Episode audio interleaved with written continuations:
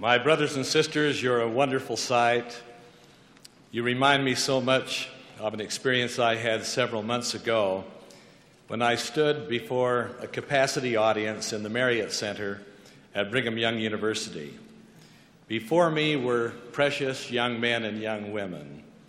They represented the hopes and the dreams, the ambitions of family, of parents, leaders, teachers, even of God. I contemplated that each one was a participant in the passing parade of mortality. Some were gifted in the arts, others were inclined toward the humanities, others pursued the rigorous disciplines of the physical and natural sciences. They were students on the stage of study. And soon they would disperse, make their marks in the world, fill the measure of their creation and learn in their own experience the lessons that would help them qualify for the very exaltation they were seeking. Then I thought of others, desiring to be skilled artisans, master craftsmen. They too were preparing at technical institutions and vocational institutions. But then, sadly, my thoughts turned to that vast army of young men and young women who had abandoned preparation, who had chosen unwisely their friendships, and who had adopted those practices and habits which had turned them away from the pathway which leads to perfection and cunningly led them down the detours that dead end in sorrow and sadness. The wayward son, the willful daughter, I might add, the pouting husband or the nagging wife, all can change. There can come a parting in the clouds, a break in the storm. Maturity, spoken of by Brother Ashton, can come. Friendships vary, circumstances alter. Cast in concrete need not apply to human behavior. When viewed from the eternal perspective, our sojourn in mortality is ever so brief. Detours are costly. They must be avoided. We must not permit the spiritual self to be dominated by the physical self. It behooves us, each one, to remember who each one of us is and what God expects him or her to become. It was the poet William Wordsworth who so beautifully pointed us to that heavenly home from which came each one of us.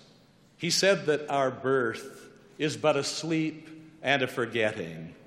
The soul that rises with us, our life star, hath had elsewhere its setting, and cometh from afar, not in entire forgetfulness, nor in utter nakedness, but trailing clouds of glory do we come from God, who is our home. By pursuing that trail, that link with the infinite, we discover that we are the recipients of heavenly help. Our God will ever be with those who place in Him their trust. Oh, may we place that trust in our Heavenly Father. It was the wise man Job who declared, There is a spirit in man, and the inspiration of the Almighty giveth understanding. My brothers and sisters, it's only when we permit the lamp of inspiration to burn low that we move on a level far below our potential. During the Great Depression, the homeless, the vagabonds, the hungry rode the rails which passed not far from our home in Salt Lake City. Very frequently, there would be a knock at the back door. And when I would answer the door, there I would see one man, maybe two, ill fed, ill clothed, yes, frequently ill educated. One would occasionally hold in his hand the familiar cap, revealing a tousled head of hair and an unshaved face. Always the question was the same Son, do you think your mother would have a little food for a hungry man? My dear mother, invariably responded with a pleasant, Won't you come in the kitchen and sit down at the table?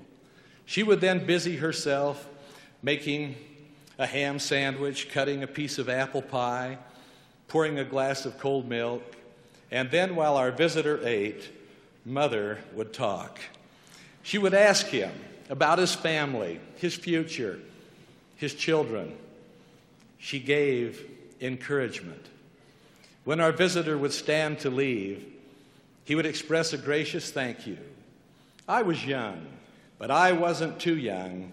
But what I didn't notice that a smile of content had replaced a look of despair, and that eyes that had been dull now glowed with a new purpose. Love, that noblest attribute of the human soul, had once again worked its mighty wonder. It can work for you, it worked then. As we journey through life, we discover that life is filled with challenges. They just vary from one person to another. We're all success oriented. Unfortunately, some strive to become Wonder Women and Superman. Any thought of failure leaves them jaded, almost on the point of despair. But who among us has not experienced moments of failure? I remember one that came to me when I was a young basketball player. The game was hotly contested. The coach gave me a key play. I entered the playing floor and took the pass from out of bounds, dribbled the basketball down the floor, through my own teammates, through the opposing team members, and then I went up high for the shot. And just as the basketball left my fingertips, I came to the horrible realization that I was shooting for the wrong basket. I offered the shortest prayer I've ever offered in my life. I simply said, Dear Father, please don't let that ball go in. And my prayer was answered. The ball rimmed around the hoop and fell out. And while my prayer was answered, my ordeal, my ordeal was just beginning. I heard from the adoring fans in the cheering section a loud and prolonged chant that everyone could hear. I can never forget it. They shouted, We want Monson! We want Monson! We want Monson out!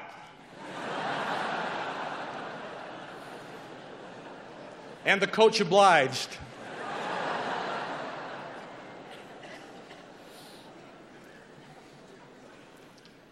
We cannot let those experiences get the best of us. All of us have had them, and we'll have more of them. Not long back, I was reading something about the life of President Harry S. Truman. He had retired from public office and was now at the Truman Center in Independence, Missouri.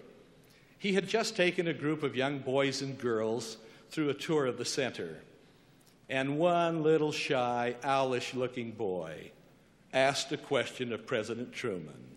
He said, Mr. Truman, when you was a boy, was you popular?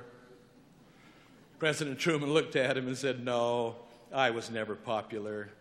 The popular boys were the ones who were good at games and had big, tight fists. I was never like that. Why, without my glasses, he said, I was blind as a bat. I suppose to tell you the truth, I was a sissy. The little boy began to applaud. and then all the boys and girls applauded. They had heard the truth. We must realize that ours is the responsibility to rise from mediocrity to competence, from failure to achievement, to be our best selves, and to realize that no failure need be final. I think of that experience in 1902, a long time ago, when the editor of Atlantic Monthly returned to a young 28 year old poet a sheaf of poems along with a note saying, Our magazine has no place for your rigorous verse. The poet Robert Frost. I think of England, Harrow, the rhetoric teacher who wrote on the report card of a 16 year old boy a conspicuous lack of success. The 16 year old boy was Winston Churchill. It was President Theodore Roosevelt who said, It's not the critic who counts, not the man who points out how the strong man stumbles or how the doer of good deeds could have done more. The credit goes to the one who is in the arena.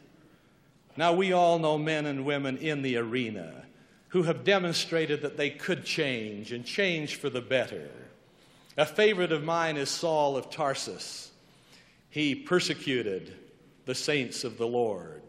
And then came that light from heaven and that heavenly voice calling to him, Saul, Saul, why persecutest thou me?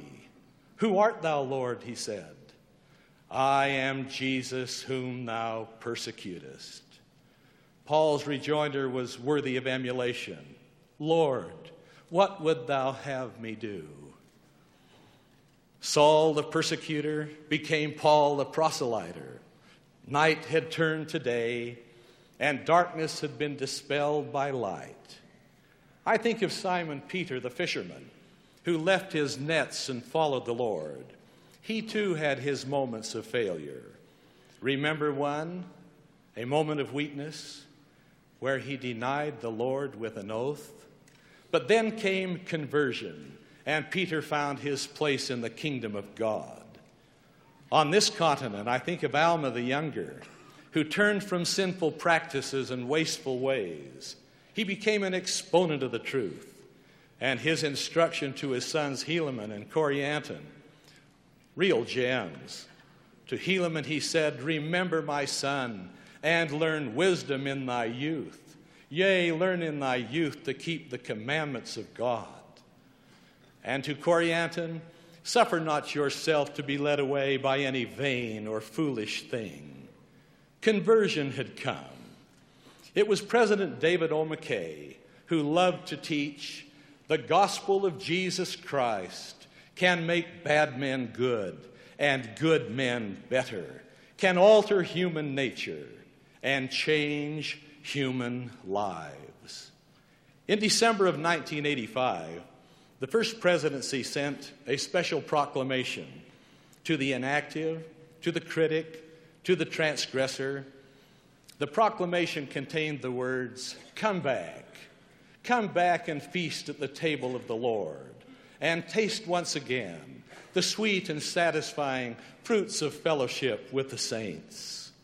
Hundreds, if not thousands, have come back. Their lives have been blessed. Their families have been strengthened. I believe their souls have been saved.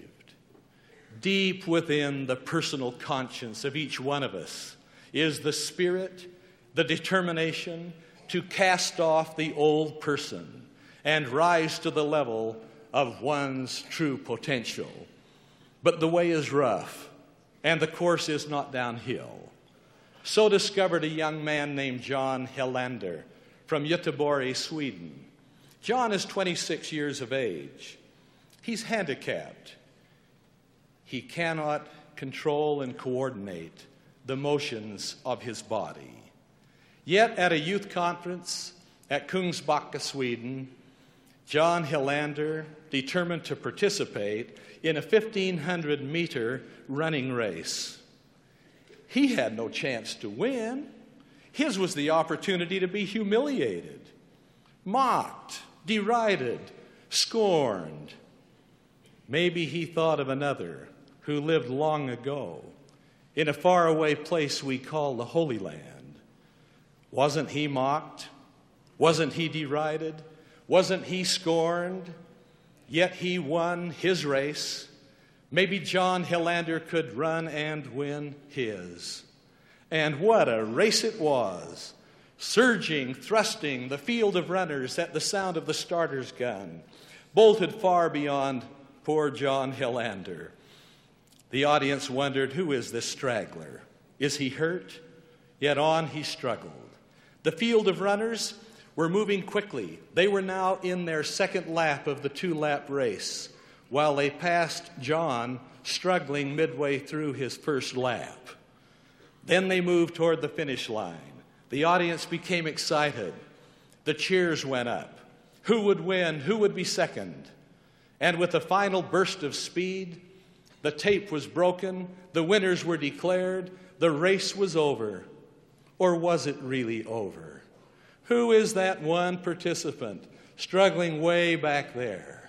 Doesn't he know he's lost? Doesn't he understand the race is concluded? John Helander knew, but he also knew this was his race, and he must run it, and he must win it. On and on he struggled. Finally, the audience ceased its curiosity. Every eye was upon him. Awe had now turned to admiration. Each person saw himself or herself running his or her race of life. And as John came toward the conclusion of that race, the audience as one just stood up and then they watched as this young participant, struggling, falling, exhausted, but victorious, broke the newly fastened tape. Officials are human too. The cheering could be heard for miles, but if you had the right ear, maybe you could hear that great scorekeeper saying, Well done, thou good and faithful servant. The race of life is for all of us. Comforting is the fact there are many runners, reassuring the knowledge that the scorekeeper is fair, challenging that each must run. But you and I do not run alone. That great audience of family and friends and leaders and teachers will cheer our courage and applaud our determination as we rise from our stumblings and run well that race. Remember the words of the hymn Fear not, I am with thee. Oh, be not dismayed, for I am thy God and will still give thee aid. I'll comfort thee, help thee, and cause thee to stand, upheld by my righteous, omnipotent hand. The soul that on Jesus hath leaned for repose, I will not, I cannot desert to my foes. That soul, though all hell endeavors to shake, I'll never, no, never, no, never forsake. Let us abandon any thought of failure. Let us cast away any habit that would hinder. Let us, my brothers and sisters, run the race of life and win the coveted prize, exaltation in the celestial kingdom of our God. This would be my wish and my prayer. In the name of Jesus Christ, amen.